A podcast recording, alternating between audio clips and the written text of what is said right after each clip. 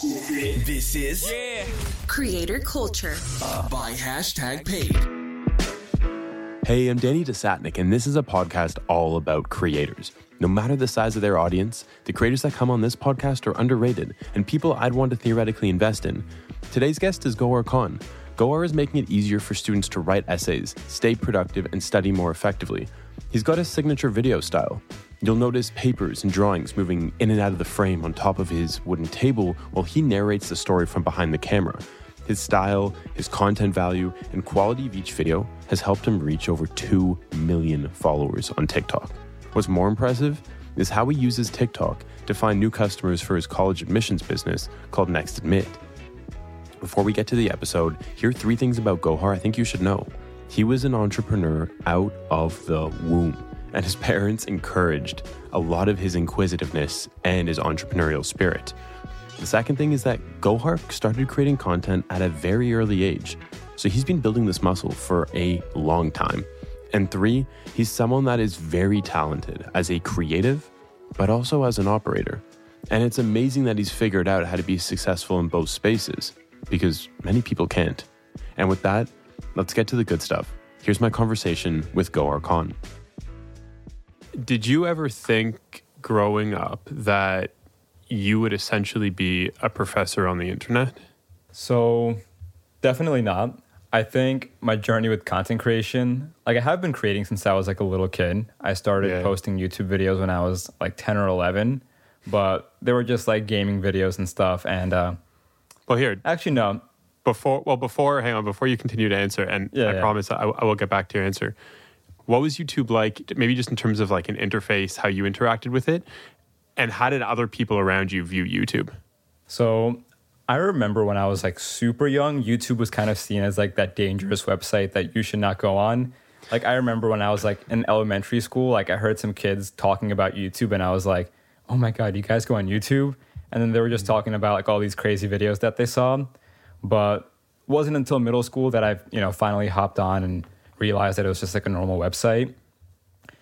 I remember the interface being like I remember like the, like the big channel banners at the top, but then there was like this little chat community, uh, like this little community box at the bottom of each user's channel page.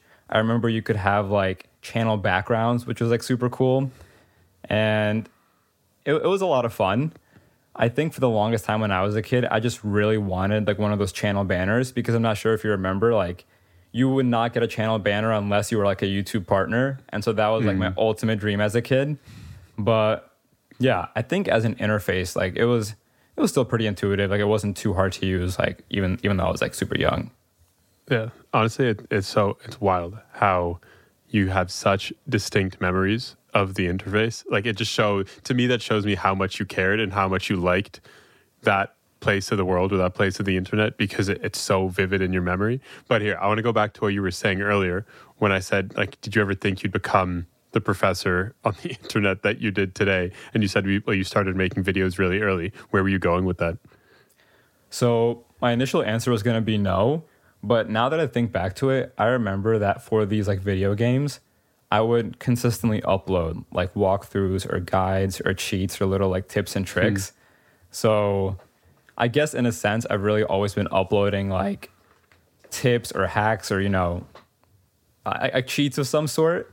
But you hmm. know, when I was younger, it was in a gaming context, and now that I'm older, it's more in an academic context. So never thought that it would happen, but I think the evolution is pretty natural, and I'm not surprised that it happened, given you know what I was doing like back in 2010. Hmm. Damn. I feel like the the usual path to jumping into content is like you're just doing something stupid.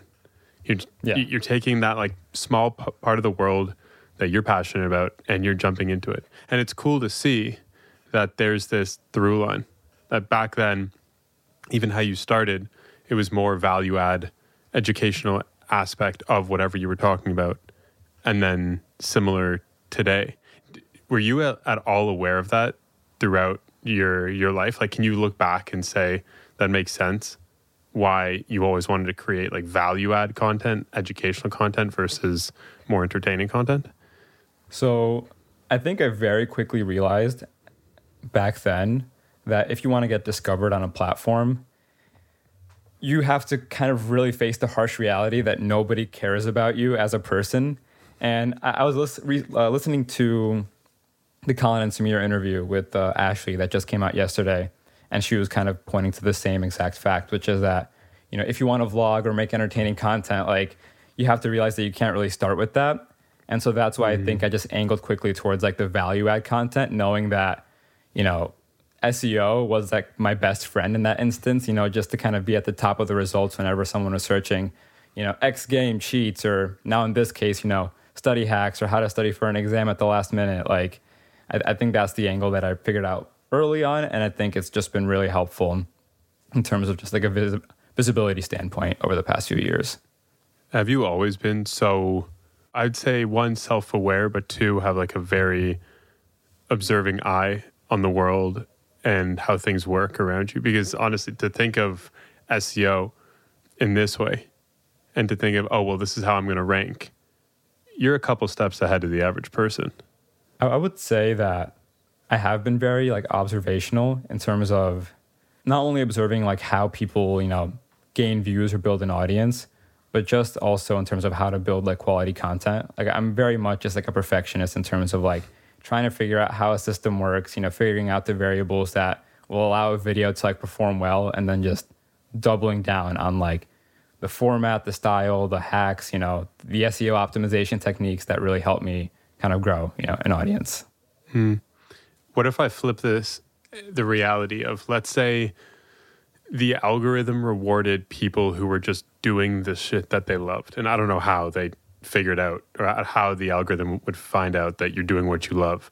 But let's say it somehow had this like big brother way of figuring out you put out content that you love versus content that you think is going to do well. Would you still be doing the same thing that you're doing today? I think to an extent, because I know that when I started, I was passionate about like the college admission space because Cool. when I was in high school, like really that was the only thing I thought about. I was like, I need to rank first. I need to go to a good college. Like this is the path Yeah. that I need to take. Damn. And so I think that would come out in my content, but not to the extent that it is right now. I feel like there would be a lot more lifestyle content. Like if I could make it big as a lifestyle creator, I, I feel like that that would be just so fun. You know, just living in the in the big city, kind of pulling off what you might see uh, all these New York vloggers doing. I feel like that could be a really fun angle to take, but you know, I'm not I'm not kind of aggressively going in that direction, given that what I'm doing is already working. Yeah, 100%. Uh, I was hoping you'd say something like so obscure. You'd be like, truthfully, I'd be someone that would talk about black jackets and, and how they're made. And I just love jackets. I think I have noticed a lot of creators posting about like Gen Z nowadays. Like they're posting not only about the creator economy, but also about like Gen Z and like mental health and, and things along those lines. I feel like if I could just talk about whatever I wanted on the internet mm-hmm. or just kind of post things for fun, I would want to make like short mini movies that kind of just capture mm. the essence of like Gen Z and, and kind of like this social media era. Hmm. I feel like making tiny films would just be so, so, so fun, but just kind of Gen Z oriented. So why don't you? Time. It's been on my to do list. I'm like, I, I have this cool. priority list where I'm like, Gohar's guide content, then this content, and then if time, make, you know, this Gen Z creator economy content. Yeah. Wild, man. What's it like running a business at 23? First word that comes to mind is it's, it's just a ton of fun. Cool. I- Amazing. I, I, I love it. I wouldn't trade it for anything else. Like throughout college, I did like a bunch of internships, and I remember at each of these internships, like I, I did an okay job, but I was just super distracted the whole time because I was like, once I get home, like I just want to work on my business. And it's like at the time I wasn't creating content, but I had started my college consulting business, which is now super attached to my content. And the whole time I was just thinking about that business. Like I was obsessed. I was like, I, I need to go home, start building this. Like th- th- this is the vision that needs to come to life. And to now be doing that full time is just incredibly fun. And I'm just super grateful. Mm. And you work with your brother, right? Correct. Yep. My brother and I, we co-founded it and he's put in an incredible amount of work. Like I would not be able to run this business without him. It's awesome how there's a, a collision of it's like an experience that you had that you saw an opportunity. Give yourself the opportunity to build this business by also doing something that you love, which is creating content. And you get to do it with someone you love, but I assume, which is your brother. Like that, those three things at set at an age of 23, where usually that you, you kind of figure out that stuff later on in life. Sounds super fulfilling. I agree. And at the same time, you know, sometimes I do think, I feel like shiny object syndrome is always very real in terms of like, could I not be doing this kind of content or could I not start this business? And oh my God, the creator economy is booming. Why don't I make a startup, you know, in the space or something? But I think just taking a step back and realizing what I've built today is something that I would have loved to see years ago.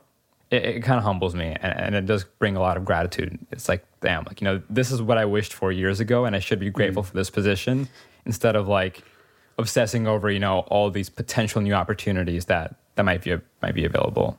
Yeah.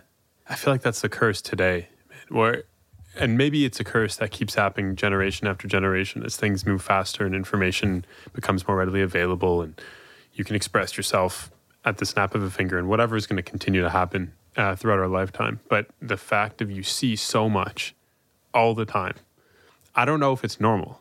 Like when we grew up you could see some things that were on tv you could see what your friends were doing. Now you see like you click a button and you'll see what that mentor or you'll see what that person you aspire to do is actually doing. And so to mm-hmm. hear that you get to a place where you're okay just doing that one thing or those two things really well, even though there's many others that you feel you might be able to attach yourself to. That's powerful, man. How do you how do you continue to remind yourself of that mindset? So I think coming to terms with the realities that other creators also face kind of helps me be grateful for the position that I'm in. I think with TikTok and you know what you mentioned about just kind of being able to see everything, I feel like social media in general nowadays does a very good job of showing you what you're not doing or what you're missing out on or what you're behind on or what you should hypothetically be doing. You know, mm what city you should be living in, what job you should have, how much money you should be making. And of course, you're always going to only see the top of the top on social media and you're not going to really see like the reality of like oh you know there is a middle to lower class for creators you know? Many creators you know aren't you know making millions of dollars online. And so i, I think just trying to understand what the average typical creator creator is like makes me feel grateful for the position that I'm in instead of, you know, comparing myself to the top dogs and being like, oh, why am I not like Mr. Beast? Why am I not like KSI? Why don't why haven't I done 100 million in sales? You know, like yeah. I, I think just grounding myself and also just finding other creators in my niche and just understanding, you know, that we're all in this together, understanding their struggles and their journey helps me, you know, remind myself of of the position that I'm in and and the kind of journey that I'm playing, you know. Again, man, so powerful to have that type of mindset because again, it's so easy to slip. It's so easy to slip into something else. Um, but you talk about a community of creators around you and being reinforced by the right people. How did you how do you find the creators that you found that you surround yourself with? And I guess I'll also ask, what do you look for in that creator to join your so-called creator tribe? So, in terms of finding in terms of like finding creators that you know I want to stay connected to or close with. Part of it has been cold outreach. Not gonna lie, like cool, I think cool. over the, over the past few months, I have literally just DM'd creators, and I'm like, "Your content is dope. You know, would love to chat." And then that sometimes plays out. Sometimes it's like you know we'll have a call, maybe we don't vibe that much, whatever. It, it just kind of ends there. But then on the other side of things, I think just meeting people in real life because it's funny I think Sean is probably one of my closest creator friends currently. Oh, and oh, we met back in college. Like he went to BC, I went to MIT, and we met at like a frat oh, party one night. And, and, no it, and, it, was crazy. It, it wasn't even about like the creator economy. We just ran into each other, and I knew that he was making YouTube videos at the time, mm. and that mm. I one day wanted to, but I hadn't started yet. And I was like, wow, this guy is dope. He was telling me about his camera, you know, what it was like making videos. And so yeah that's how I would say he kind of joined, you know, my my creator friend circle. Yeah. And what I just really look for, or or what I think, you know, uh, the people that I think really kind of vibe with me are those that aren't too serious, because I think I have my creators, you know, I've talked to them, and the first thing that they ask me is like, "Hey, how did you do this? How did you do that? Do you have any value add here? Can you connect me to this person?" And and it feels like a business call almost. And I've had that Mm-hmm. conversation with a few creators. I'm like, that no, I, I honestly don't want to talk to you again. Like this, this doesn't feel fulfilling in the slightest. Yeah, But when. I've talked to people like Tejas or Sean or like a few other creators, it's just it feels very natural. And I'm like, you know, these guys could just genuinely be my friends, even if we weren't doing content. And Mm. Yeah. I think that's a that's that's a great benchmark for realizing, you know, whether or not someone can join like this creator like tribe circle. yeah, man. No, I like that mindset. It, reminds me of, you know, sometimes at hashtag paid, we'll put on dinners for creators and marketers in different cities. Um, A lot of the time it's driven by like our sales team, and our sales team's like, cool, either these are our clients and we just want to get them more connected to the creator space, or we want to involve both sides so the conversation becomes a lot more comprehensive. And I can't tell you how often a salesperson on our team will come to me because I'm usually the one finding the creators to go to these dinners. And they'll be like, man, like, how do you interact with a creator? Like, what do you say to them? Uh-huh. And I'm like, come on, man. Like, we work in this world. How is it that you think that they're so different, so different than the other people that you hang around? They might be more creative outwardly, but he's a homie, she's a homie, he's smart, she's smart, they're funny, they're not funny. Like it's the same thing as marketers, and it's funny how sometimes people will just, oh, you're a creator, you're an influencer, you're a celebrity, you're different, which is just not true at all. Yeah, no. And I think it all just boils down to having a genuine interest in what someone else is doing. And, and I feel mm. like, you know, in terms of these people, just just be genuinely curious. And I feel like that just makes conversations like with creators or with people in different industries just so much so much easier. Just, just listen, ask questions, and, it- and it kind of just flows naturally almost. You mm. know, I find that when I talk with other creators, like I'll just ask them about, you know, their creative process, how they kind of deal with stress, burnout, and that just naturally leads to like great conversations. Yeah. Well, this is a great conversation so far, but maybe we take it to another level. How do you deal with stress and, and burnout? So, to an extent, I almost want to say I don't. Like, like, like Fair play. the show must Fair go play. on. You know, it's like every single day, come come to the drawing board, put out the content. Damn. But as of late, I have been traveling more often. Like I do. Cool.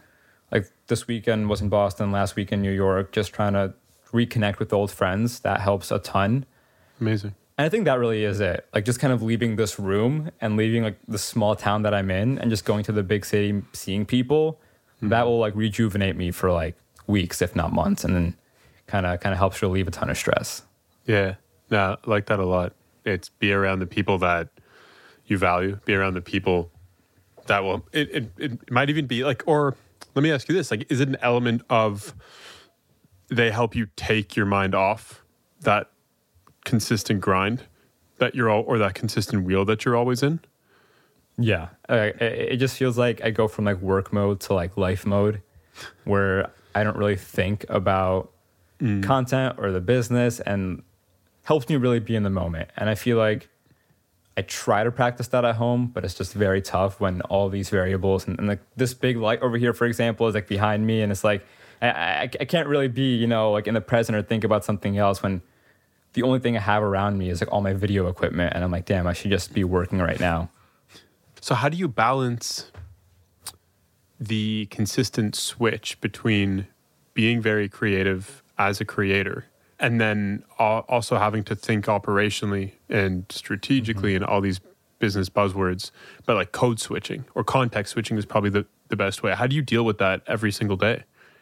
So I think th- that that's like a great question because I feel like that, that that's like the most difficult part of my day to day because mm. I feel like I spend most of my day in like the operational mindset where I'm just mm. thinking about optimization, variables, business. I'm like, send this newsletter at this time, do these things, you know, make sure the systems are working. And then when I have to enter creative mode, it's tough because I really have to let go of structure.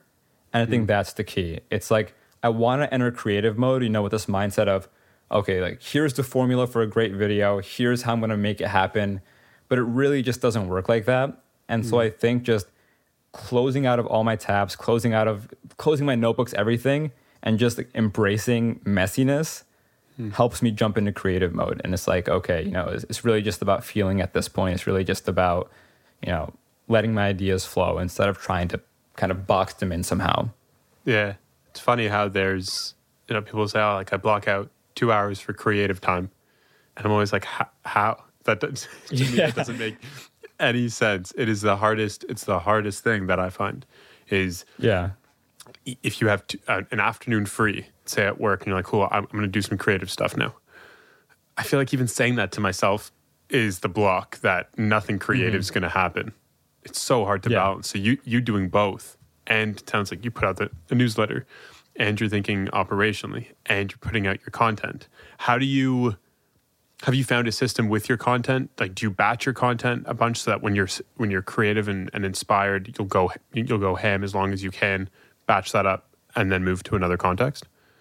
I've tried batching videos many times. Never has worked for me ever. Hmm. I feel like I just every single day I just I make a new video, and it's it's like Cool. I created a batch recently, but then a day later I look back at it. I'm like, I hate all these ideas. I'm scrapping this whole thing and I'm starting from scratch again. And that's pretty much how it goes every day. Crazy man. So then, how do you come up with your ideas? So I really just try to imagine like, like a high school student, like in my mind, I, I kind of like a persona that I'm talking to.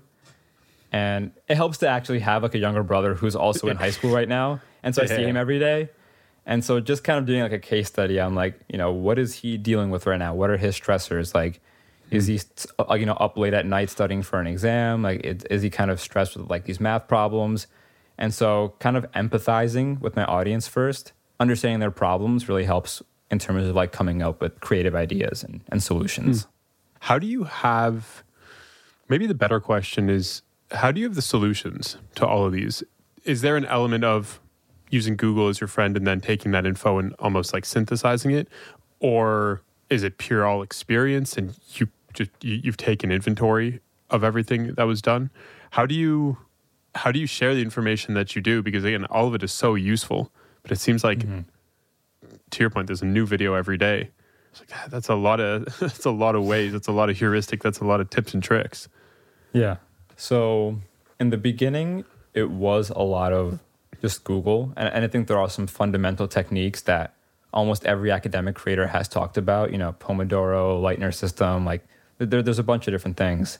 Cool. And I think now it's gotten to a point where sometimes I do feel like I'm running out of tips. And so the way that I have to come up with them is like I take the fundamental building blocks of how people learn, right? Which is like spaced repetition, active recall. You know, like there are just a few principles that are just so fundamental to like studying well. And hmm. then I'll just try to build a layer on top of that. So I'm like, how can I hmm. creatively come up with like a spaced repetition study method for students? And then it's like, I'll take these building blocks and then I'll try to add like a creative element over it. And hmm. that way I just kind of invent like my own study techniques almost that I just give out. When did you learn these fundamental principles? Like when in your life did you come across them? High school. I think high school I did nothing but focus on school and my Wow. only goal was just top of class, go to a top school and hmm. I would just obsess over over over studying pretty much. Does that internal competition and drive? Can you can you identify where that comes from? Like, is it your parents? Is it an environment? Is it h- how you grew up, or do you think it's just something innate? I think it very much just comes from within. Like I hmm. don't really feel any pressure from parents or other people to like, you know, do something or accomplish something. is very much just you know, these goals seem sick and I want to accomplish them and, and, and I'll kind of do whatever I can to to attain them, you know? So cool. So cool. Yeah, there's that element of uh, this comes up a bunch on the podcast. And it's the idea that when someone can act out of spite or can create out of spite and create successfully out of spite, it, sh- it should show everyone around that person that that person actually has a superpower. You just have to help them untap it. And it sounds like you've already, like, it, it's tapped. You've figured out the key.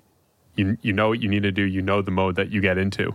And I can imagine that is truly a superpower in longevity game. Is like you will out, you will make sure that you're here longer than anyone else. You're studying harder than anyone else. You're working harder than everyone else. And to the average person, you compound that over two, three, four years, and people look back and they're like, "Holy shit! How did you get so far?"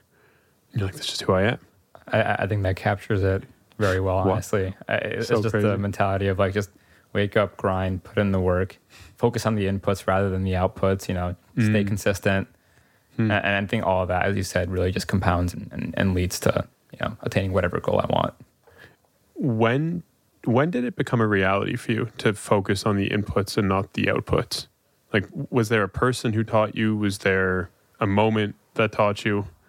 I think maybe it was around like a year ago when I really started to feel stressed about content, mainly hmm. because, you know, I, th- I thought I had the formula figured out, but then I would upload a video, it wouldn't perform as well. And I just had like a five day streak or like, like a week long streak of just flop after flop after flop. And I put in like three hours each day into a video and I was like, wow, I just Wow. wasted like 15, 20 hours on like nothing. Like I got nothing out of this.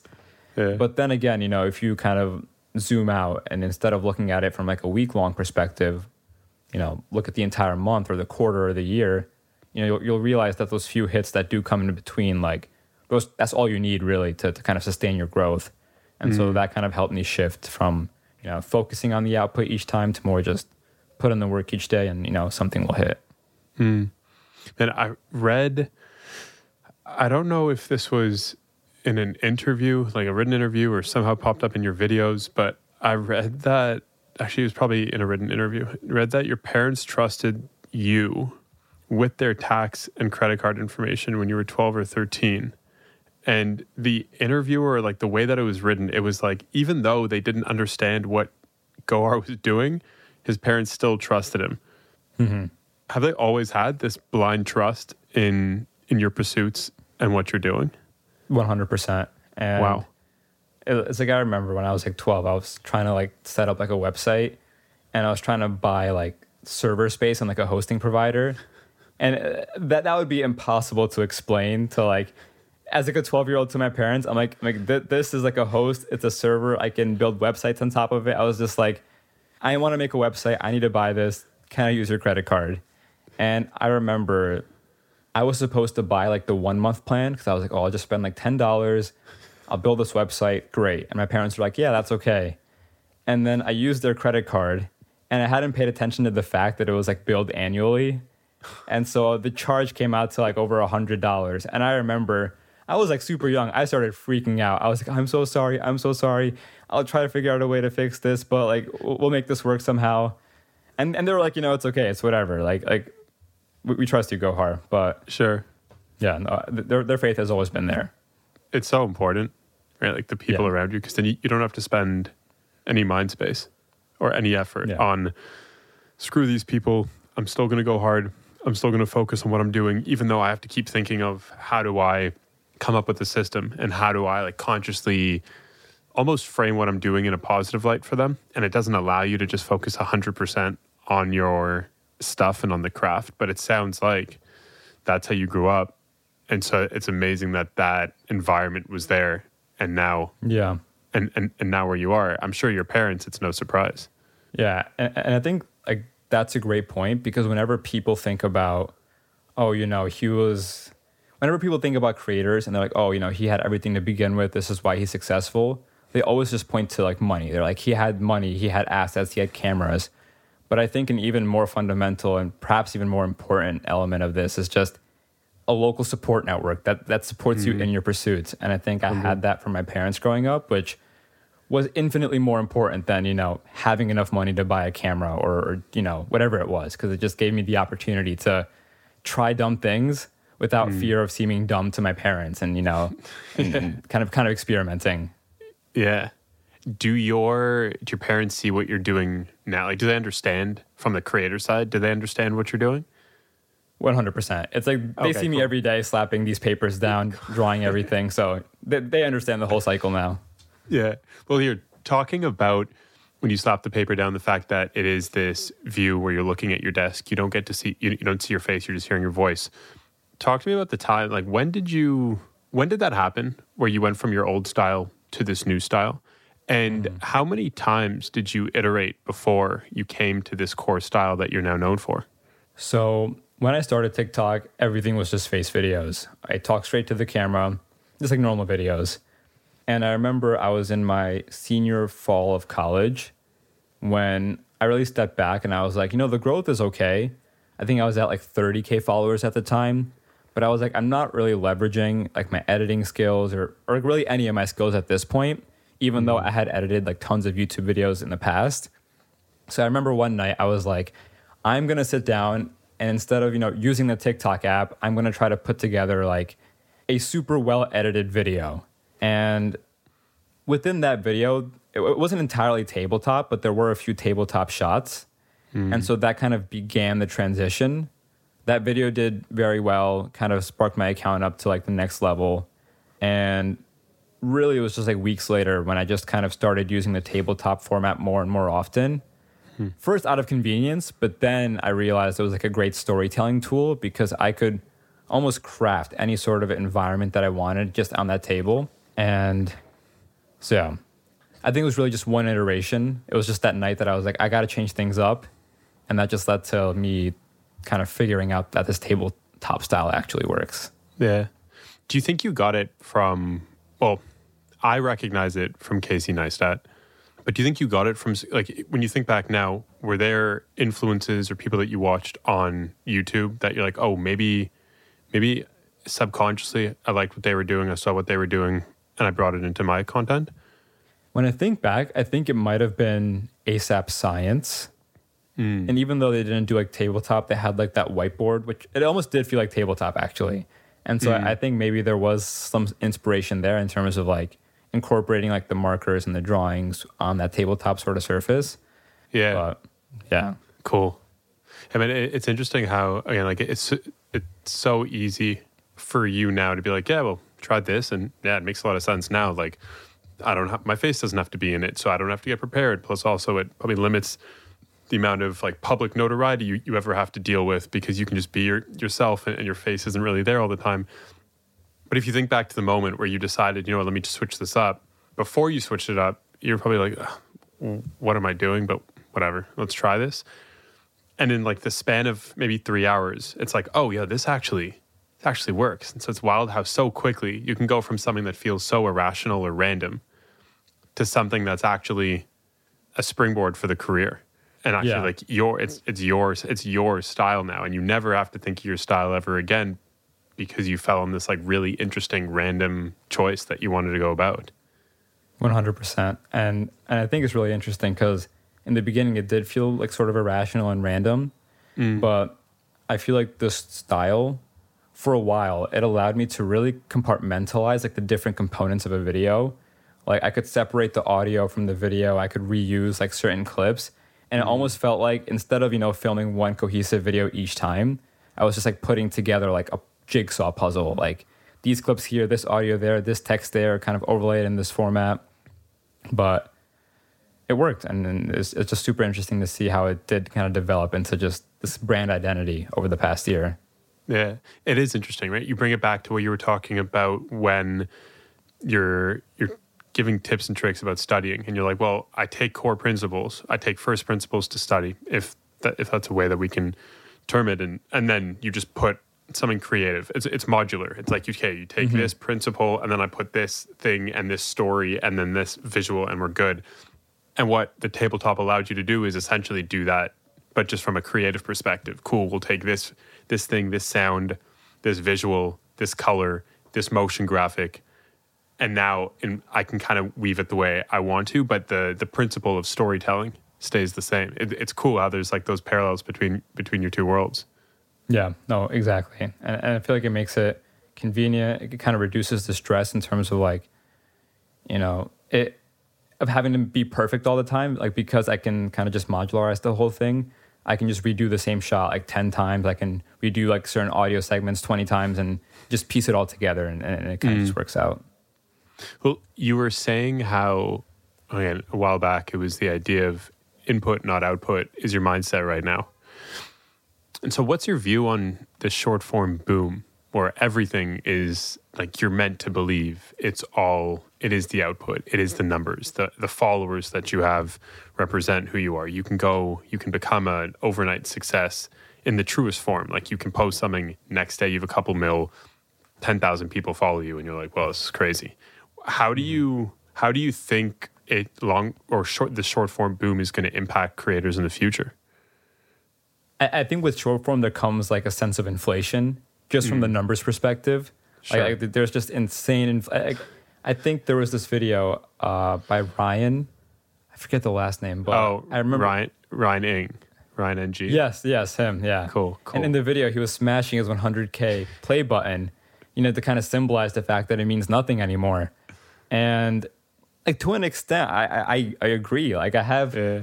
my plaques right here, and it's like it feels surreal, but at the same time, I'm like, did I did I really earn this golden Mm. play button? It's like I always saw this as some like far side out dream, but now it's like I don't know. I I- feel like the short short form content just allowed me to have like almost like a superficial boost, and that's not to say that you know the people who watch those videos aren't real or that there isn't a community there Yeah. but it, it, it almost just feels too fast. And it's like, how long is it going to kind of continue this way? Like, are we just going to have short form creators, you know, overtaking some of the, the biggest YouTubers on the platform? Like, who knows? Yeah.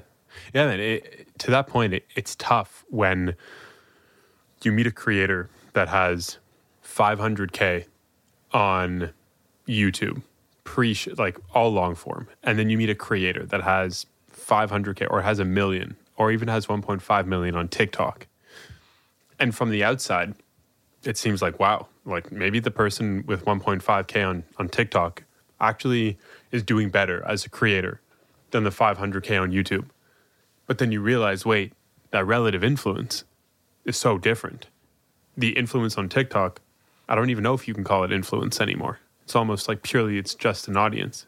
But you've built and you've worked so hard over a long period of time that people that get that that YouTube that that, that play button, if it's purely long form, and it, I, I'd assume on the creator side it, it's pretty disheartening when you can put those two values and equate them. But you're like, nah, man, like I worked hard, like I worked so hard to get to that thing, Yeah. and now it's happening in in a month, in two months. And I think also, not only are like the numbers like sometimes just not equatable, it also feels like the numbers now are just very, very inconsistent.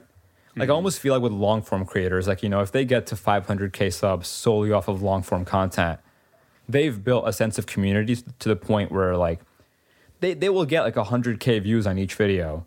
But I feel like with short form, there is such a disconnect between follower count and views, and mm. quite frankly, I feel there's no connection at all. Like like if if the average retention rate on the short form video or if the completion rate isn't up to par, it does not matter how many followers you have. Like it's gonna it's gonna flop. Yeah. Whereas with long form, it's like you have the option to, you know, see the thumbnail from your favorite creator and be like, hey, I'm gonna click on this video because I I, I enjoy his videos and, and I'll check it out. Whereas with short form, it's solely like y your audience doesn't get the chance to actually choose to watch your videos. It's like the Mm-hmm. algorithm choosing to present it to your audience, which Yeah. kind of creates that super inconsistent disconnect between follower count and views. For sure. You should watch. There's an episode of. Does the name Rich Roll sound familiar? Not not exactly no. Okay, Rich Roll is a. He's like a, a very well known ultra marathon um, runner, athlete. He's written a book. He has his he has his own podcast, great podcast, a lot of cool guests. And Casey Neistat just jumped on. I think it was today, or they released it yesterday, or, or something recently. Mm-hmm. And he says something so similar to you. Is obviously Rich is like, so Casey, you're the godfather of YouTube. What do you think of this short form boom? And he goes, man, it. He goes, I don't know what it's going to do, but it's going to do something to us because we don't have any choice anymore. Like if you step back and you compare our lives today, five years and five years previous, like the amount of choice, we feel like we have a lot of choice, but he came up with such a good point, similar to what you're saying. Like there's no choice. So what are we actually like? What are we actually watching? Is it is it really us? Or are we made? Are we? And this is going deep, but like, is it made? Are we being made to believe that this is what we like, or this is what we should see, or this is what we should watch? Or maybe in actual fact, if we did have that choice, but it was harder to find creators, maybe that struggle would actually be more beneficial to us. I think that reminds me of a quote. It was something along the lines of, you know, with YouTube, you watch what you think you want to see, but on like short form or on TikTok, you watch what you actually want to see. It was something along those mm. lines of like, you know, with YouTube, you, you have choice, and that choice allows you to kind of curate your taste. Whereas with mm-hmm. the TikTok algorithm, like it knows what you really want to see instead of what you think you want to see, and, and then it presents that in front of you. Yeah, yeah. It's a it's a wild world, man. We're in a very interesting. I think we're in a very interesting time. But on that point, I was thinking about this today. I can like imagine what the world was like when YouTube started to take off. Like imagine 2009, let's call it hmm. three, four, five years, 2010 after YouTube started, and before then. There was never anything like it where you could create a so called movie and put it out there. And the stuff that was blowing up was like emotional orange and all these hmm. like random videos, right? I bet you the I, I'd, I wish we could go back in time to that 2010 period and see how people were talking about what YouTube is going to do to people, to kids, to our our sense of conditioning and sense of self. It, something tells me that it'd be very similar because the relative change from long form to short form, and then going from gate kept to you can actually put out long form content. It feels like it feels similar. Yeah. And so so do you think like the, the conversation is similar almost from like back then to what it is now? Like are, are you seeing like a repeat of, of that conversation? I need to. So I haven't done any research on this. I was actually just thinking about this today. I was like, this would be a fun thing on the weekend. Is try to go back into archives and hear see how people were talking about YouTube in 2009, 2010. Mm-hmm. And I have to believe that it was similar because there was never anything like it. There's never anything that took off. You could become a, a meme essentially. Uh, Charlie bit my finger. Like you could become a meme in a week and it could get millions of views, which it did. Mm-hmm. And maybe it wasn't happening as fast, but because us as a society, we, we had never experienced fame like that ever before. I bet you the same thing now, where now that it's accelerated and everyone's famous in two days and everyone has an audience in two days, I, I don't know. I feel like I need a, it's a weekend activity. It's definitely something, and that sounds so nerdy, but it's definitely a weekend activity that I, I definitely want to study because I feel like it'd be similar. But right now it's tough, man. It's so hard to think like, how is this, how is short form content going to change our perception, going to condition us for the next 10, 15 years? Yeah. And I think a question that I also have all the time is Yeah. is short form content like is, is it the ultimate form of mm. content because i always feel like you know like years ago when it was just youtube and instagram like I, I would constantly think to myself just for fun i'm like could i think of like the next social media app i'm, I'm like what's like the next innovation like what's what's like the mm-hmm. next product Interesting. Yeah. and I remember when like Vine was out, I was like, this is crazy. And I, I really thought that we had plateaued or reached like the limit of what was capable on social media. Huh. And I feel like TikTok has almost crossed into like a new frontier in terms of hmm. like hyper optimizing, yeah. you know, usage like per day. And, and, I, and I can't think of anything more addicting, quite honestly. And I feel like, like is this the ultimate form of media? Like, is there going to be a next level to this? Like, So interesting you say that. There was I was at a conference uh, two months ago, and I was on stage interviewing a creator. And the last question that was asked to us, the guy goes, "All right, I'm going to hit you with a philosophical question." And we are like, "All right, hit us with a philosophical question." And the guy goes, "All reports are that our short, our attention span is shorter than ever. If we don't like something in 15, in one point, in like 0.5 of a second, we flick off." our attention spans can't get any shorter. Like we're at the shortest it's ever been. He's like, so what does that mean? Does that mean we die and we have to resurrect to go back to life where like now we're new humans, or or where does it go? And the creator was like, oh, I have no idea. And I was like, yeah, I like this question a lot. Like that's a it's a fun question to to think about. If I'm asking you that question now, what would your answer be? so it's super interesting. So attention spans, yes, continuing to decrease, and I think it's happening very aggressively because hmm. the videos that I posted last year, because sure my tabletop format has been similar over the past year, but there has been like a lot of evolution in terms of like my drawings becoming way more colorful or me being way more emotional in my kind of pitch mm. and, and me kind of moving things way faster. And I feel like to someone who just kind of views my content here and there, they might not notice. But I feel like the content and like the pacing that I used last year would not work today anymore. And, and I feel mm. like I feel like every single day, every single month, or every six months, I just have to be up the saturation, be brighter, be more colorful, be more fun. And it's ridiculous because Yeah, yeah. on YouTube, it talks about like, oh, the first 30 seconds are important to hooking your viewer. M- my videos are less than 30 seconds. Like, I, I wish I had 30 seconds to hook in a viewer. Like, I literally Yeah. have to think on the scale of like second by second, like three seconds. Like, that's all I have to hook in the viewer. Four seconds, video's done. Nuts. It's over. Nuts. Like, it's nuts. insane. Yeah, man. I, I wonder where this goes because there's there's no way it's sustainable. And you brought up Ryan Ing, who is definitely on the on the revolution side, on the side mm-hmm. saying no, no, no, bring back quality storytelling. It doesn't matter about can I can you can you capture attention today? Can you capture the beast model? Can you capture attention all all way every single like all the way through the ten minutes to twenty minutes of this movie?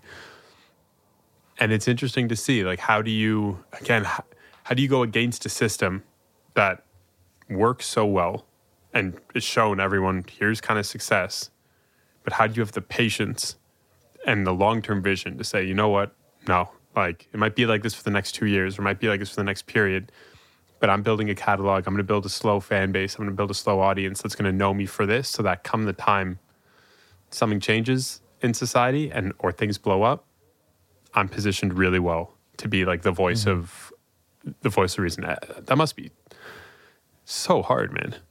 It's like, I almost feel like, and this might be a slightly pessimistic, t- pessimistic, mm. pessimistic ah. take. Yeah, go But- ahead. I don't think like this current era of Mr. Beast esque content or like super fast paced content or super saturated content is going to mm. die out anytime soon. I do think like the opposing side is forming. I, I do think there is like a counterculture element of like, you know, bring back the raw storytelling. And, and I, I I sympathize with it. Like I, I feel that deeply. Hmm. And I, I think that side will continue to grow. But I feel like in this era where like people are becoming creatorpreneurs and like kind of treating content as like a startup. I, hmm. I think this era of Mr. Beast type content is not going to die, but just continue to rise. Because I feel like he's boiled it down to a science, Yeah. whereas like the more storytelling side of things, whereas like the other side of the creator space is more an art. And, and I hmm. feel like people don't appreciate enough like like the technical perfection of like a Mr. Beast video or like of these fast paced videos. And I think it caters so strongly to like our short attention spans or to, to kind of like our, our deepest emotions that, Yeah. that the format itself is not going to die. Hmm. Like that take a lot. I like the idea that you're bringing in. Right, there's there's room for there's room for science, there's room for art, and there's honestly, and then there's room in the middle, and that that I think it's that room in the middle that always becomes world class. Always becomes like the the content, the thing to make the biggest impact in the world because you're understanding both brains, you're at both sides of the brain, but very very interesting way of looking at it. I like that a lot. Does that mean that you think your content is going to actually do better because now our attention spans are uh, the worst it's ever been? But when you're talking about these productivity hacks and these memory hacks, or maybe hacks aren't the right word, but tips and tricks mm-hmm. that people are going to grab it and be like, oh, really? There's this? Yeah, I can't think beyond a second because I'd rely on my phone. Oh, this is an amazing video. Do you think your content's going to become more valuable to people over time if if we're thinking on this kind of pessimistic view?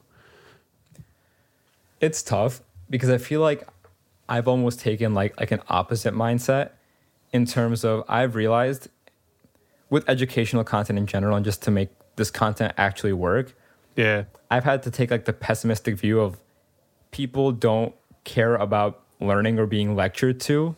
And I feel like if I open up a video with like a, oh, here's like this trick that you can use to like boost your memory, or here's a trick that you can use to, you know, lengthen your attention span. I almost like my mind is like, no, people are not gonna watch that. Like, like, Huh.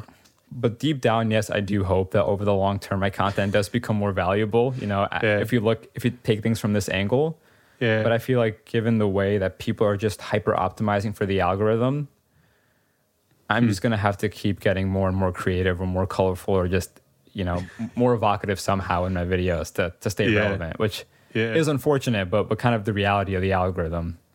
Fair, fair enough. Have you been asked to come back to MIT or go to other Ivy League schools to talk about being a creator or talk or essentially give a lecture and or talk about essay writing? Have they acknowledged your like the, the brilliance and the success that you've had and tried to work with you to help their students who are coming up? So I haven't worked with educational institutions only because I think there's a rift between you know college admissions from like the institution standpoint and like private consultants. Like they never really like work together. It's really much like mm. Interesting. institutions stated themselves, but I have worked with like brands on the other hand in terms of like, you know, promoting their products. But but but I guess that that's the closest I've gotten to like actually, you know, like lecturing or, or kind of bringing my information somewhere else. Would you want to? Like, do you see a future where it becomes more of an academy where you you are you're standing in front of people, like you're taking people through a curriculum? I would love to see that reality come to fruition. Yeah. I, I do think it would be more fulfilling and, you know, to take take things at a slower pace and to just really get the opportunity to air out my thoughts. I, I mm. think that would be great. You know, sometime down the line. Yeah, yeah. No, I, it it seems like the to me the education space is so interesting because it's more evergreen. If Yep. you you look at professors, professors have been teaching for years. They they love it. There's a reason they keep coming back, and they don't make amazing money. Like well, some maybe do, but they don't make amazing money. So there has to be a reason they keep coming back and keep wanting to, to work with different kids or different students every single year. And I think there is that like there's that redemptive element. So it's cool that mm-hmm. there's there's that redemptive element for you while honing in on your creativity and allowing that to be a funnel, a pure funnel to your business, which then can make you mm-hmm. more money. Like it, it seems like it, it, you've set up so far where you're going in a very logical, but also I would say like fulfilling way hmm. because you still get to do everything that you want to do. Yeah, and I, and I think it does. Like with the way that I'm taking my videos now, it does allow for some form of expression in terms of being able to think of like creative or quirky ways to to make videos fun. And so I hmm. think I do get that element of expression while, you know, funneling into the business, being more operational, logical, and and kind of finding fulfillment on both ends. Yeah. How often is it that you're getting reached out to by students saying, Hey, I want to learn how to become a content creator. Can you help me? Students, I feel like not frequently. I, I think when students reach out to me, it's it's homework help, college app help, study tips. I, I feel like that Cool. that's the constant routine. Yeah. Cool. And how do you how, how do you see that working within your system? Like do you take time to engage with those people? Do you see that as valuable? Do you take that as like research and then take some of their ideas and some of their concerns back into your your content? What's that relationship like? So I do try to take like 15 to 20 minutes a day just responding to pretty much as many DMs as I can. Cool. But it's at a point where I don't get the chance to respond to everyone. But I, think just having that sort of one on one community engagement is, is super important. And so I do try to make the time. Hmm. Tell me this. So you're someone who is like seen as a guru when it comes to learning and when it comes to memory and it comes to essay writing and such. What is a recent skill that you've picked up and how did you go about learning it? Hmm. Like a like an academic skill, or just are we talking any any random any- skill? could be anything, man. it could be anything. Like since I've been out of school, I haven't really focused on like any sort of academic skill. Okay. But when I think about recent skills, I feel like I've recently picked up on Premiere finally, so that Nice. that's been super helpful from from Sony Vegas, which was way clunkier. Nice. yeah, I've heard. I've heard. How do you go about learning that skill? Like, just for you, when you're learning something new, do you lock yourself in a room and just surround yourself with everything? Is do you do you find you follow a process? Like, how does the guy that helps everyone else essentially learn things, learn new stuff? So I think the best way to learn is to learn by doing. And Cool. you know, in an academic sense, it's like doing a bunch of math practice problems. But in this case, it was literally just taking actual TikToks, pulling up YouTube tutorials, and just editing them fully to like the best of my ability, and just mm. repeating it over and over again until I got used to like the shortcuts and the little tricks and learned about like adjustment layers and, and all the different terminology. So yeah, just learning by doing, I think, really helps a lot. Mm. I can see. I, I can definitely see. What's a skill that you, or what's what's something next that you want to pick up on the creative side? So two skills fascinate me. Cool. One, I feel like I've seen a lot of VFX like editors leverage like 3D modeling hmm. to, to just create really cool effects and, and renders. Cool. So I think on the creative side, just maybe learning Blender or like Cinema Yeah. 4D, whatever it might be, would be super cool. Damn. And learning more about color grading. Like recently on my For You page, there have been a lot of like color grading TikToks for some reason, where this one guy goes really into like fine detail. And I'm hmm. like, wow, I thought I thought I knew stuff about color grading, but I don't know anything compared to this guy. So like I think it would be fun to learn more.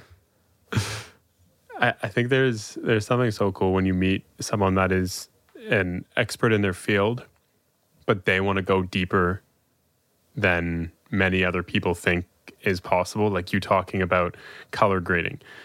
If I didn't know you and we didn't have this conversation, I would have been like, and- someone, let's say one of your friends, one of your creative friends that I met, were like, oh yeah, by the way, randomly, yeah, Gohar's learning color grading, and be like, what?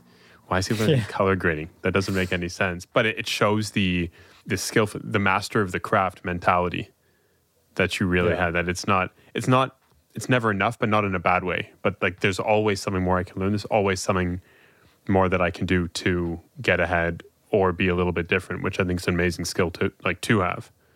Yeah, and I think a lot of this inspiration, if you like looked at the behind the scenes for Mr. Beast Squid Game video, all the CGI, I think a lot of inspiration also comes from there. I'm like, wow, like you can Cool. make masterpieces, and, and there's just so many other creative skills that I haven't honed yet. But if Yeah. I could at least become familiar, you know, perhaps I could take future videos in like a totally unforeseen, like you know, creative direction. That'd be wild. If in a couple Yeah. years we take a look and, and everything is everything's 3D rendered instead of like the tabletop just lives in its own little verse and then you Uh-huh. can put whatever you want on it so you don't you don't actually need the table in your room. That'd be wild. Imagine, yeah. Super Sounds kind of convenient, yeah. Yeah. well, my guess, my guess is that it'll happen. It seems like that stuff is happening, is becoming a lot more readily available. You know how to learn a skill very well, and, and you can tell, but just based on a conversation, that when you want to learn something, it you're you're going to learn it. So so I'm excited. I'm excited for future metaverse. I'll call it metaverse Gohar Khan videos. Appreciate it. Yeah, that should be fun. So let me. I end off always with five questions, and they're they're rapid fire ish. Like you, you don't have to give me an answer, like a long answer, should I say? Definitely an answer, not a long answer. Um, Okay. The, and the first one is where, like, what environment are you the most creative in? To give you an idea, for me, it's walking or somewhere where like there's movement, but not enough movement that puts strain on like my cardiovascular system. Mm-hmm. I think honestly, when I'm in my room and I'm just pacing back and forth with a Okay. notebook, like Cool. that, that that just always works for me. Cool, cool. The second question is what is, and you can take this either way, either what is a book that's impacted your life, or what is an album or an artist that's impacted your life? Zero to One by Peter Thiel. Cool, great book. Yeah. cool. If I were to say, all right, I'm going to give you the opportunity to give a TED talk, either what would the title be, or what would you talk about during those 10, 15 minutes? I would want to talk about either Gen Z's relationship with social media or from a more technical standpoint, just how to make short form content that goes viral. I Okay. could just give a lecture on that. Yeah. Big fan, big fan.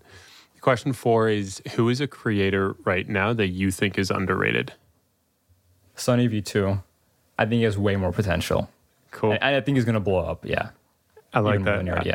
I like that. I like that a lot. Where it's like the people will say, "Oh, there's someone who," someone say like, "Oh, can I can I say someone already who's like successful?" And you're like, "Yeah, hundred percent," because that could be step one of like where they're mm-hmm. at. But you think that they're going in a very different in a di- very different place. I think that's super exciting. Cool. Sunny V two. The last question is kind of similar, but who is a creator that you would want to invest in that you know now that you say, oh, like if I could give them whatever resources they need today, I think like that would be the unlock for them to pop off.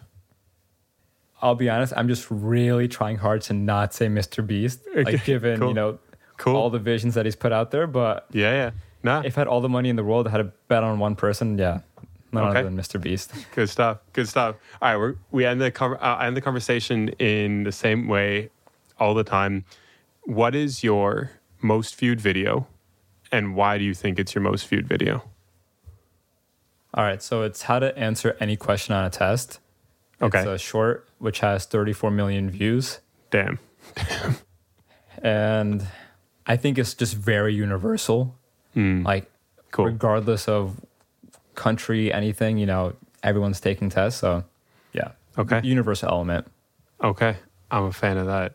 Man, it has been a pleasure having you on. It is so cool to see how you traverse the academic, more type A side, but then you have the creative element to you too that never gets stifled. It's like they walk step in step with each other. And I think it's so rare to find someone that has both of those things that you can go off in any direction, but always have that background.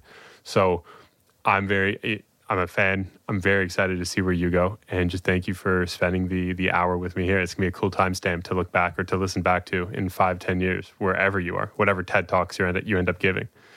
Of course. And, and thank you so much for having me. Like, like I truly loved the, this conversation. And I feel like I don't get the chance to talk about the creator economy much with like, you know, people around me, but su- super dope to, to have this conversation. What I kept thinking about throughout that episode is how Gohar is so successful switching between being an operator and building a business, a traditional business at that, and being an incredible creator and video editor and storyteller, and still crushing it on both sides and putting out a lot of content or updating his business and creating new revenue streams on the business side day in and day out. How he context switches, or let's call it switches between different environments, the creative environment and more of the business operator mindset, is amazing to me because I find it so hard. And when you have experience struggling with someone and you see someone succeed at that, you respect them so much more. You know, I think there's so much for Gohar going forward. Just graduated out of MIT, so I'm really excited to see where he goes. But for the time being, thank you for listening to another episode of Creator Culture. If you're here at this point or really like this episode or really like the show, it'd be great if you could leave a review, Apple Podcasts or Spotify. And in the next couple of episodes, I'm trying to find people that have carved out niches for themselves. And whether they've been creating content for a long time or recently, these are people that are really making an impact in their space. And so I'm really excited for you to listen to the conversations. But with that, as always, have an amazing week. We'll catch you soon.